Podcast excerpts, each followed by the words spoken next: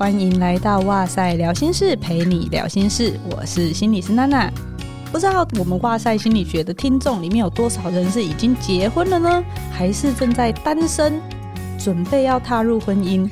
今天我很开心邀请到我个人仰慕已久，但都没有机会见面的一个网友，然后是我一个好朋友，心理师想跟你说，就是苏奕贤跟丁玉福心理师，他们都称她为妈祖的人物，但我本人看到是觉得就是年轻貌美的学姐啦。让我们先一起欢迎曾心怡临床心理师。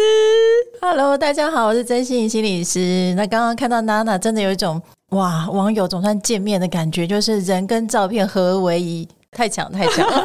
虽然因为是第一次见面，可是常常在网络上看到，所以其实不会很陌生的感觉。真的，刚刚在前面试音的时候已经狂笑大聊，真的是很特别的经验。好，那我们先介绍一下心仪学姐呢，是初设心理治疗所的副所长，也是 Podcast 节目《心仪新事宜》的主持人。那学姐呢，在医学中心有十几年临床工作经验，特别专长在妇女的身心健康、伴侣还有婚姻之商上。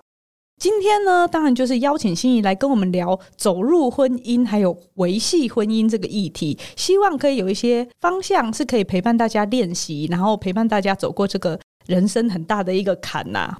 会想要聊到这个主题，其实是因为我们哇塞有收到一位听友的私讯，然后内容他就是很有礼貌，他先说：“老师早。”我有一个很恐怖的童年，而且他说他的父母对他来说都是有心理和肉体的虐待的，所以导致呢，他说我现在啊都不敢跟别人踏入婚姻，不管是结婚还是生子，因为我觉得好像有一点被影响到。我发现我会动手动脚，不小心打到人，所以会很担心自己以后如果小孩不乖会被自己打死之类的。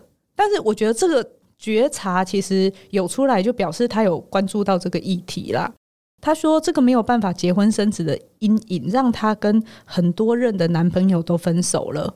觉得自己是不是应该要去找心理师聊一聊、谈一谈，或者是我们可以来节目上讨论一期如何面对婚姻的这个心理调试。”真的很感谢这位听友来信，我相信他一定是觉察到自己这个过去经验对自己的影响，然后很不知道该怎么办。因为听了哇塞一段时间，希望我们可以给他一些方向啦。我相信，在步入婚姻之前，其实大家多多少少都会有一些担忧和期待，不一定，应该是说不太可能，对方是一个百分之百超级符合你完美设定理想情人的那种一百分，你才会愿意踏入婚姻。如果你会愿意冒着风险踏入婚姻这个坟墓的话，肯定是有一些关键因素的。我结婚到目前是进入第八年。哦，这么久了？哎、欸，你你还没有那么久吗？我十一年。对啊，所以也差不多啊。就十年是一个坎哦，原来十年是一个坎吗？难怪我还没有感觉到坎。你们每天放闪，当然没有坎呢、啊。我们没有放闪啊！大家有觉得我们放闪吗？有哦，OK，我自己制造音效。那心怡现在自己也是一个妻子跟妈妈。你当初还是少女的时候，要步入婚姻前。你的顾虑是什么啊？你怎么会觉得要跟这个人哇一路十一年了耶？我觉得哇塞，真的很狠哎！我觉得一来就要那种问人家那种内心话这样子吼。可是我觉得内心话对于听众来讲，有时候真的会比较有共鸣。就是有一些人生的风风雨雨走来，就是大家都当过少女，才会知道结婚是怎么一回事啊。那当时遇到我先生的时候，不瞒大家说，我还要去算命。哦，真的，就是那时候很惨，我就刚分手，就想说去算命，哇，接下来都已经人生都几岁，我有可能遇到我人生另外一半吗？啊，当时算命老师就跟我讲了以后，我就怎么可能？我的另外一半怎么那么快就来这样子？然后就在有一次我看牙的时候，牙医师就问我说：“哎，你还没有男朋友？”我说：“还没有。”讲的刚分手，我说：“啊，那我介绍什么什么给你这样。”牙医师有兼这个任务吗？就是很厉害吧，看牙兼看心，所以我们在讲心口司，当时合而为一，应该是有什么高瞻远瞩。于是我就认识我的先生，这样，所以我们呃认识大概一个月，他就跟我求婚，然后这么戏剧性，然后半年我们就结婚了，这样，然后到现在十几年，哇，原来我问出来了一个可以演偶像剧的一个故事吗？对，所以我觉得可以问我有什么考量，我觉得应该蛮有感触。就是我先生之前的感情，我觉得不是那么顺，然后被劈腿、被欺骗那些经验都有。我觉得这些当然后来都会变成我临床上面面对女性在面对情感上面的一些养分跟一些经验的分享。嗯，那所以在这样子的话，面对先生的话，我的考量就会在于是这个人是不是能够去有一个弹性去面对我的需求。就我觉得两个人在那种二三十岁相遇的时候，其实每个人的形状都已经很固定了。我对于人生要的样子，我喜欢我自己的样子，其实都蛮固定的。可是今天我要因为我的另外一半，我去改变些什么？我相信对很多人来讲，会觉得啊，我为什么我一个人过得好好，我为什么要去改变自己？那这个时候就会回到我们的呃婚姻观跟家庭观里面。知道说，我今天可以愿意在跟对方互动成为伴侣的时候，我有一定弹性的去调整自己的态度、自己的方向的时候，我觉得那个时候是我最在意的事。所以就会变成说，我举个例子来讲，我先生一直有一个想要移民国外的念头，这样。但是因为当时他觉得我跟他去短居之后，看起来我适应不了，嘿，所以他就愿意说，那他放下他这个梦想，我们全家人就还是先在台湾。那这一点我觉得是蛮感人，就是因为他可以因为关系，可以因为另外一半去改变他自己的人生的路线。那我觉得这个蛮重要。那当然，我也因为他而改变，然后我们可以互相看到有愿意改变的这个状态。我觉得是在我决定步入婚姻里面很重要的一个因素。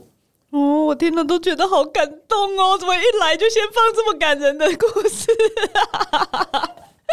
我觉得常常看到那种分手的，不是彼此不爱了，可是他们对于人生的规划不一样了，然后也不愿意做调整。嗯。所以我之前也有朋友，他们就是已经交往快十年了，女生想出国，然后男生呢就是想要留在台湾继续工作，所以最后两个人就有点渐行渐远，就分手了。你就觉得哦，好可惜哟。确实，有时候你没有办法两个人互相搭配的话，婚姻这件事情是携手共创未来的，所以你就很难继续走下去。有时候也不是谁对谁错的问题。没错，没错。所以当然，大家在考量，比如说年纪到了、生育年龄啊，哈，不可否认，我当时也会去想到这一些。那有时候也就会想到说啊，那我前面花那么多力气在谈感情干嘛？哈，人到了三十几岁，还不是为了这些所谓的现实条件来决定？可是后来回头去想哦，就是你过去走过的那些感情，你才会知道哦，原来我在感情中自己觉得会很受伤的点是什么，然后自己会觉得很感动的点是什么的时候，会变成更了解自己，嗯，然后再去找到可以跟我一起面对彼此的另外一半。我觉得真的过去的这些受伤的经验、分手的经验，其实都是慢慢你摸索出来，原来我喜欢的是什么，我要的是什么的一条路径呐。像刚刚讲到的，其实每个人经验和资源的不同，考量也都是非常多元的。所以，我们也在哇塞的现实动态当中去做了一个小调查，来了解大家的想法。就是问大家说，如果要步入婚姻，你会优先考量什么呢？然后我们提了四个选项，第一个是经济稳定，第二个是三观要合。那三观是哪三观呢？就是人生观、世界观、价值观。然后 C 是双方长辈要认可。第四个是高富帅或是白富美，来心怡猜猜看，如果我们先说嘛，硬要选的话，你哪一个是第一名？你是说我还是我猜大家？你，我你自己？我答案一，玄彬，玄彬，哦，你也是玄彬派的吗？我也是玄彬派的耶，怎么可以结婚生小孩？但因为我也很喜欢孙艺珍，所以就放他过，是不是？我们这就是大爱。如果是这四个，你觉得网友第一名票选最高票是哪一个？我猜 B。叮咚叮咚，而且它非常高票，欸，诶，它就是两百九十八票，占了八十一 percent。哦，所以大家都觉得要能够和这件事情非常的重要，才是长远的。虽然我们电视剧里面的设定都是经济稳定、高富帅、白富美，或是通常阻碍大家的都是长辈，但是好像会觉得三观要合是最重要的。真的啊，因为你三观要和，长辈那一块，你就会有彼此的力量一起去面对。嗯，可是有的时候为什么会觉得长辈干预？那其实就是我们在家庭观、原生家庭跟婚姻家庭里面，我们心里面所认定的一些信念。好，比如说有些男性他觉得他就是要照顾他的妈妈，所以他常常必须要在妈妈跟妻子之间做调试的时候，他的自己要照顾原生家庭的信念。跟他的另外一半其实不一样的时候，这个时候就会出现了所谓的长辈的问题。嗯，可是所谓长辈问题背后，还是自己原来你对于整个家庭观念到底是什么，其实是最大的原因。哎，你看，马上专业心理师看到的就会跟大家看到表浅的原因是不一样的，这真的很难拿捏。我到底要献出多少原型在今天这一集？好，然后你猜第二高票的是什么？A，对，哎，你怎么都知道？你很厉害耶！经济稳定是六十三票，所以他占了十七 percent。真的，我觉得你看生小孩，我那天我每个月拿到那个安亲班的那个月费单，然后每次看到哦，我好像看到炸弹一样，我就立刻会转传给我先生说：“哎，来了来了来了。”然后那天就会有一个个案在跟我分享说：“哎，心理师，明明我。”收入也没有到太差，也还可以这样子。那为什么我每个月都觉得很穷？哎、欸，真的哎，哎，他说出所有人的心声，我就不能点头说我也是哈，我反而就要在心里面去想说他内在的感受到底是什么。但是我觉得他也说中我的感觉，这样子经济真的在家庭里面真的扮演一个非常重要的角色。毕竟我们也听过贫穷夫妻。百事哀，但有时候啊，虽然好像经济条件没有那么好，你们可以一起面对，有时候也未必就是真的过不下去，因为穷有穷的活法嘛。有钱的人有时候他们也不一定真的就如此的幸福美满啊。所以大家还是会觉得三观要合是第一名，没错。但是如果经济能够稳定的话，那就可能至少不用经历那么多，有一些心理不平衡啊，或是很辛苦啊、有压力啊之类的那种状况。没错，因为你看，我那个我们在讲那个需求理论最底层，就是我们在讲生存的安全嘛，吼。那其实生存的安全牵涉到我们在讲说两个人在面对经济压力的调试方式是不是一样？嗯。因为如果面对经济压力的调试方式不同，假设有一方他觉得工作上面很累，或者钱嘎不过来的时候，他的情绪往家里面丢，诶，这个时候就引发了一个新的问题是，经济压力看起来是一个起因，但最重要的压力其实是我怎么样去调试经济压力这件事。嗯，我觉得在临床的工作中，常常看到大家来的时候，表面上可能是在讲一个经济上面的问题，但是实际底下可能还是会有很多其他的，比如说你们对于不同的事情的看法、信任感啊等等的，其实那个东西才是核心。你愿不愿意信任他继续走下去，才是那个核心。不过很感谢。大家在 IG 现实动态的回复跟愿意跟我们互动，那当然最后再公告一下票数，就是高富帅跟白富美只有七票而已，其实占了两 percent，然后双方长辈认可只有占一票。哎，我有次在演讲开头跟大家暖身的时候，如果现在你就是你可以选一个人共进晚餐的时候，你会选谁？就我很意外哦，因为那是用那个 Teams 的演讲，每个人飘出来都是家人呢。哦，我本来以为会有一些，就是他们想象中的偶像啦，或是名人，吼，那个比例真的很少哎，吼，所以我相信大家一定知道，说生活这件事还是很现实的，嗯，对，那个亲近感跟你觉得能够在一起的感觉，真的不是那些你想象中所谓的理想人物可以取代的，嗯，所以这就是我们人跟人之间互动很重要的一个联系上面的感受啦。不过，在步入婚姻前呢、我觉得有没有什么是可以提供大家去思考的方向啊？刚问大家这个问题，其实只是想让大家去思考看看，说，嘿，会优先考量什么？可是我看常常也是会有一些节目啊，或是有一些文章会建议说，哦，大家要比如说一起旅行过，要跟彼此的长辈相处过，或是互相生病照顾过，你才会比较知道三观合不合。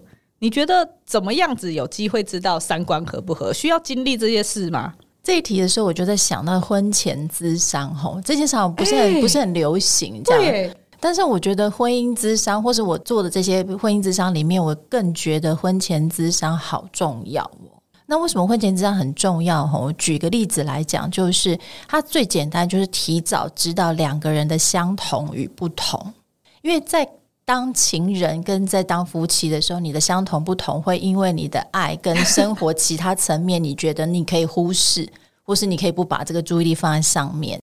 但是到了婚姻里面，那个不同常常会被放大，嗯，因为那个生活太密集，那个不同是会彼此干扰的吼。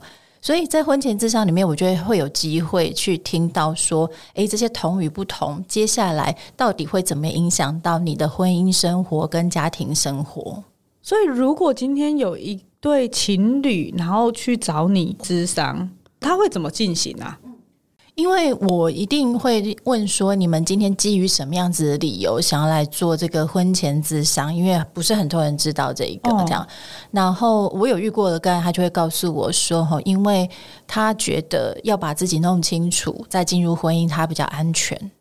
然后刚好他的另外一半也同意这件事，就是万一我们两个都不太了解彼此就结婚，那万一更不快乐怎么办？这样。”所以他们各自有需要，想要弄清楚自己到底是怎么样的一个人。他们观点蛮正确哦，怕彼此的观点有有偏差，所以他觉得有个第三方陪着他们想是一件很好的事。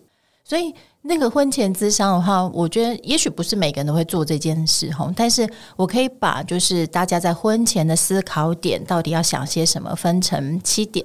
嗯，我把它分成七点，是因为刚好人家说婚姻有七年之痒嘛，我就把它分成七点这样哦。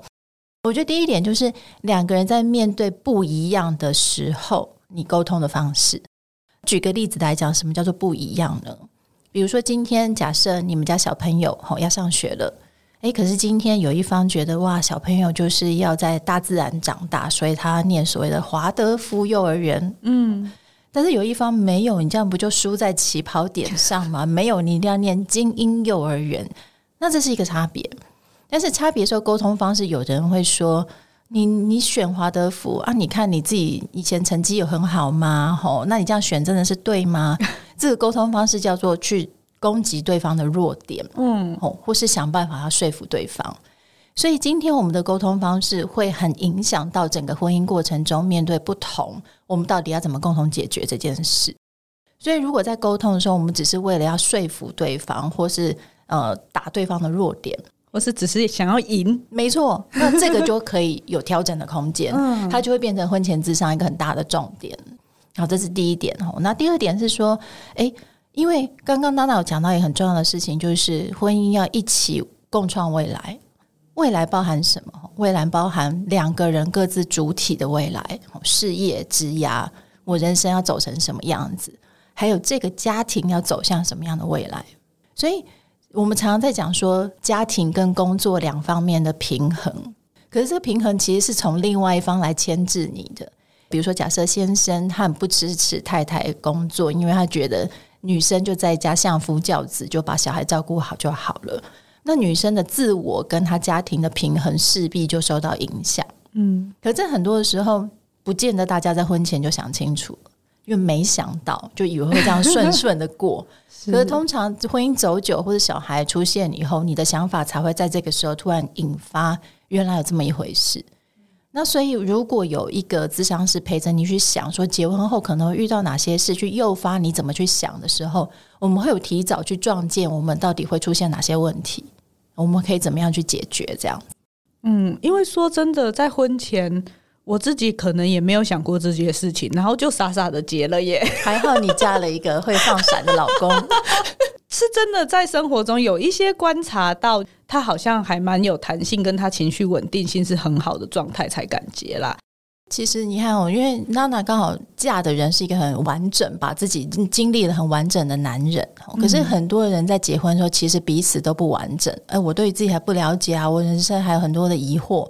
而有的时候我们会认为结婚好好是一个互补，我透过互补这些疑惑就没了，但其实不是吼，就是结了婚以后，这些互补通常会变得更大，或是变成问题的歧义。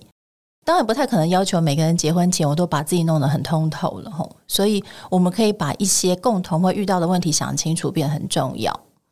那第三个其实就回到刚刚网友的第二名，就是金钱观，你怎么用钱？吼，你的钱到底呃，比如说。呃，有些人就会觉得说，我今天要存到哦三千万，我觉得我人生才会安心。那有的人会觉得，哎，我就五百万就可以啦。吼，可是三千万跟五百万用在共同生活上面，你们连用一张卫生纸到底怎么用都会吵起来。真的耶？对，因为有的人就会有时候说，他的另外一半，他的卫生纸就要对折再对折，然后他就是用完一张丢掉一张，哎，这个就可以吵。嗯，真的，如果这时候不一样的话，其实鸡毛蒜皮的小事就会可以吵。呃，尤其是小朋友出来以后，要不要上什么课，要不要补习，出去是要订高级饭店，还是就是很辛苦的到处找景点，其实就会差很多哎、没错，没错，那个就变成是金钱引申到你对于生活应该怎么过的态度。第四个、第五个，我觉得可以合在一起讲，就是彼此在婚姻中最担心的是什么，跟最期待的是什么。呃，我先讲期待好了，因为有的人他期待就是，呃，我们今天十几二十年之后还可以像刚热恋的时候那么的甜蜜，诶，这真的是有的人心里面的渴望，所以到后来他会觉得感情平淡了，感情变得，诶，怎么变成这样子的时候，他调试不过来，对啊，可是有些人就说没有啊，婚姻就是家人啊。那这点没有摆平前，你到后来才发现的时候，有的时候就会有一点点难沟通了吼，因为婚姻已经这么久了，彼此生活中相牵的程度这么深了，我才发现差别在这一点的话，那我们是不是可以提早一点就知道两个人的差别在哪里？那就会反面就是我最担心的是什么？是不是我最担心的就是失去了新鲜感？那我们就可以讨论，诶，对于婚姻的定义里面，呃，你对于婚姻的想象到底是什么？两个可以分别去沟通这件事。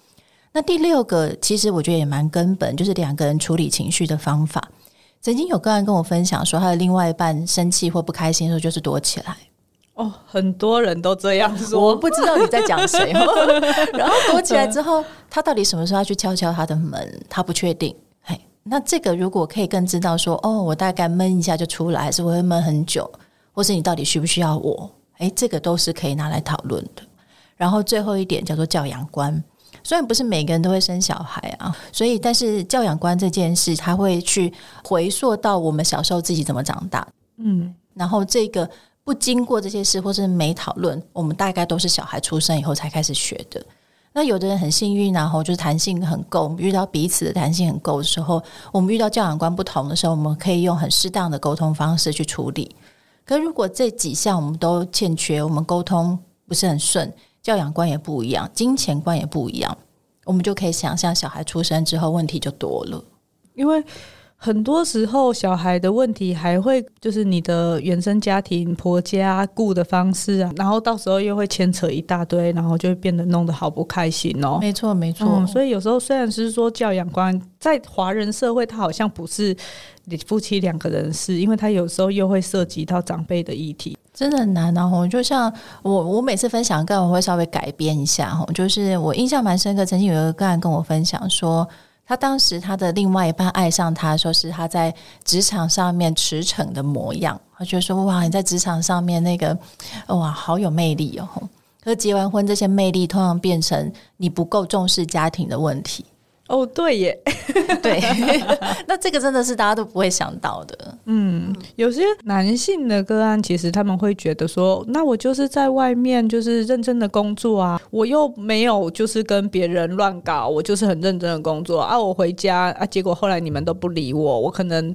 届临退休的年龄的时候，才忽然惊觉，哎、其实，在家里面好像没有我的人生之处，然后所以就干脆应酬到很晚回家，夫妻关系也渐渐疏离了。在这个过程中，会有很多的感慨，可是却不知道该怎么样子改变。常常会听到类似这样子的故事。嗯，昨天录那个公式的节目也才讲到说，我觉得社会上面对于性别的教育，真的不是只有影响到男性或是女性，其实也影响到他们另外一半。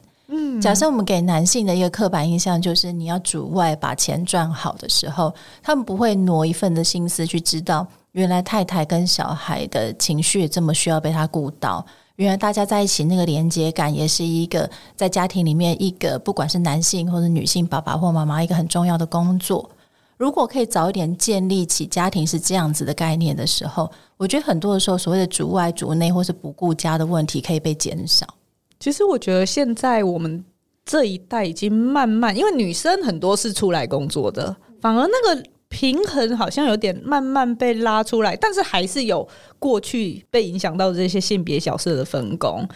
但是我相信，随着我们节目也是不断的宣传，然后现在很多情绪教育的资源其实是开始越来越普及的，相信这样子的状况是会变得越来越好的啦。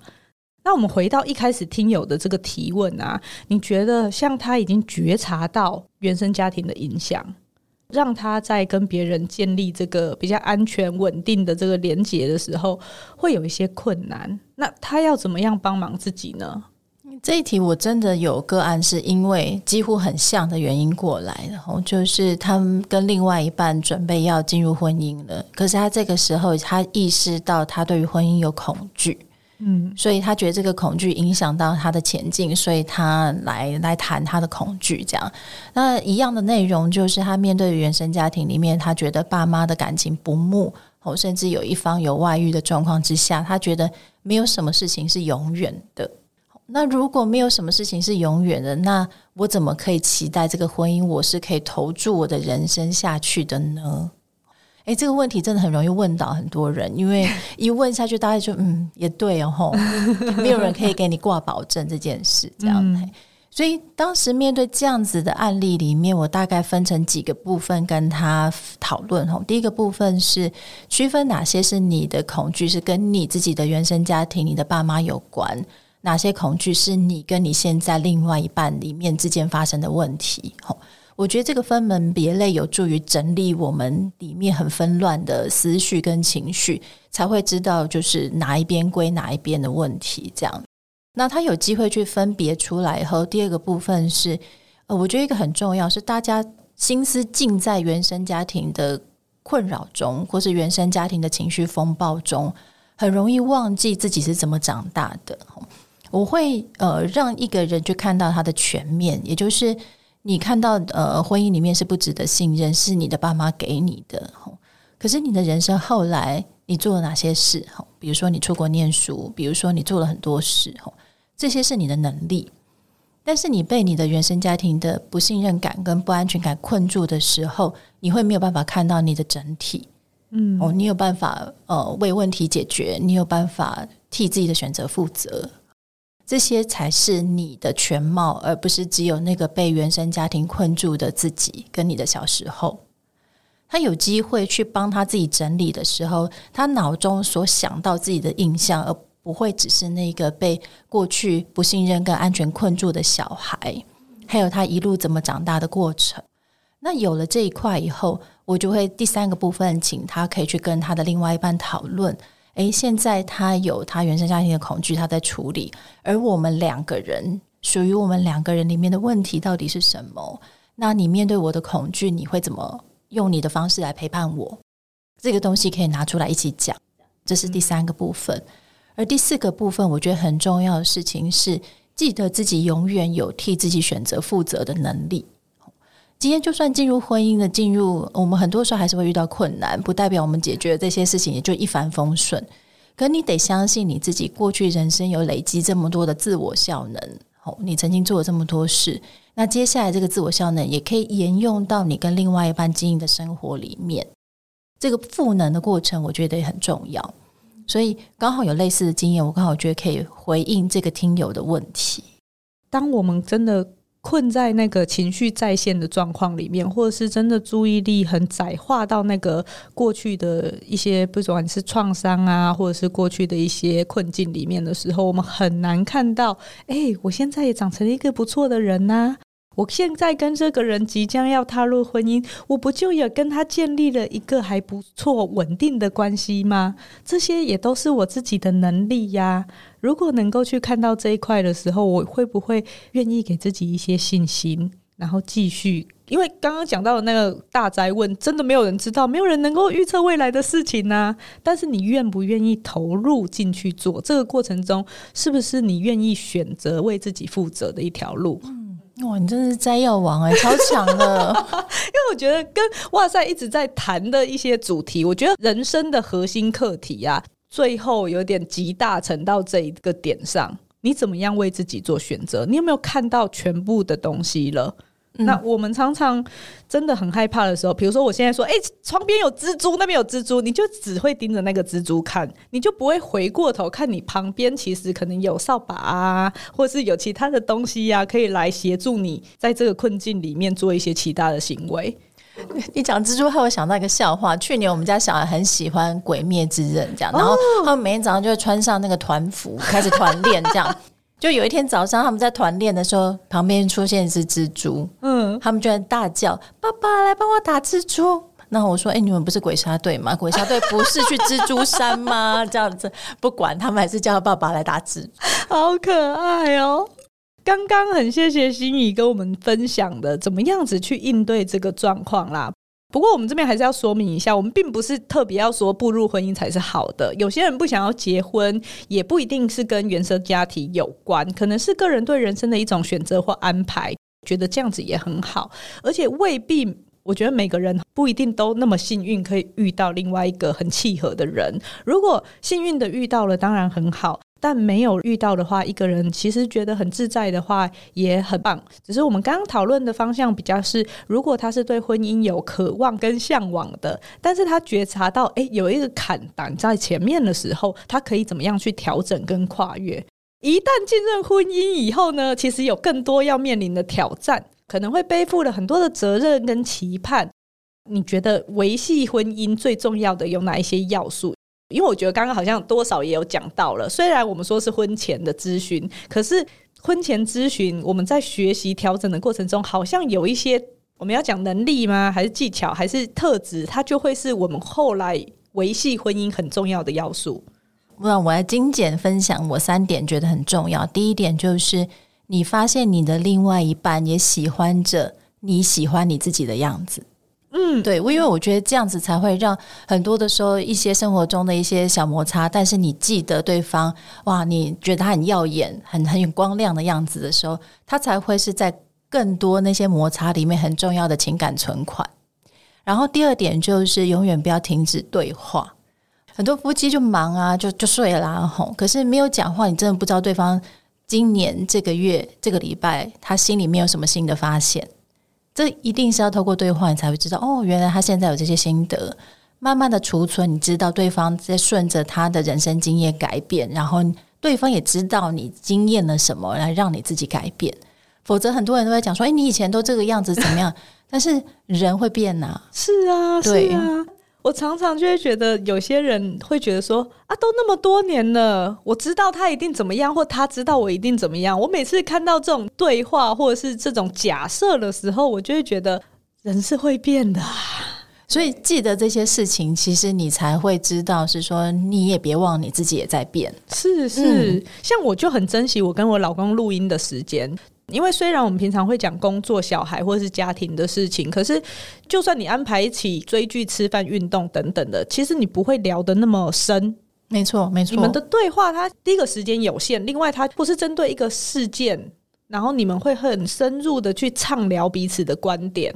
所以我会把那个哇塞一起聊视为是这样子的时间。我觉得一 game legal 就是可以工作，然后我又可以有机会交流，然后又有机会欣赏对方。对，我觉得这个就是夫妻很厉害，就是你们会找到一些浓缩的方式，让你们更好。虽然有时候人家觉得说，哎，你们一起聊是不是在放闪？我都会刻意，我其实并不喜欢在上面放闪。所以一开始大家并不知道我们是夫妻，是因为我很想以我是一个临床心理师，他是一个心理学家这样子的观点来了解看看你。没错，对，嗯，你们不是刻意放闪，是不小心的。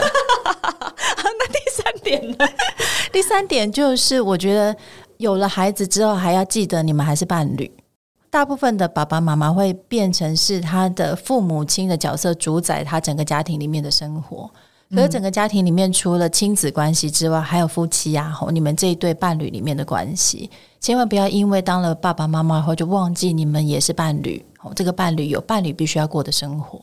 常常大家真的生了小孩以后，互相的称谓就会改变。哎、欸，真的哎、欸，你去叫爸爸，哎、欸，爸爸来一下，好像就很少叫以前彼此叫的什么恶心的名字。怎么刚刚那段被消音？不知道为什么。你你从这个称谓上的改变，你就知道你的角色在生活中好像不小心把重心放到哪一块去了。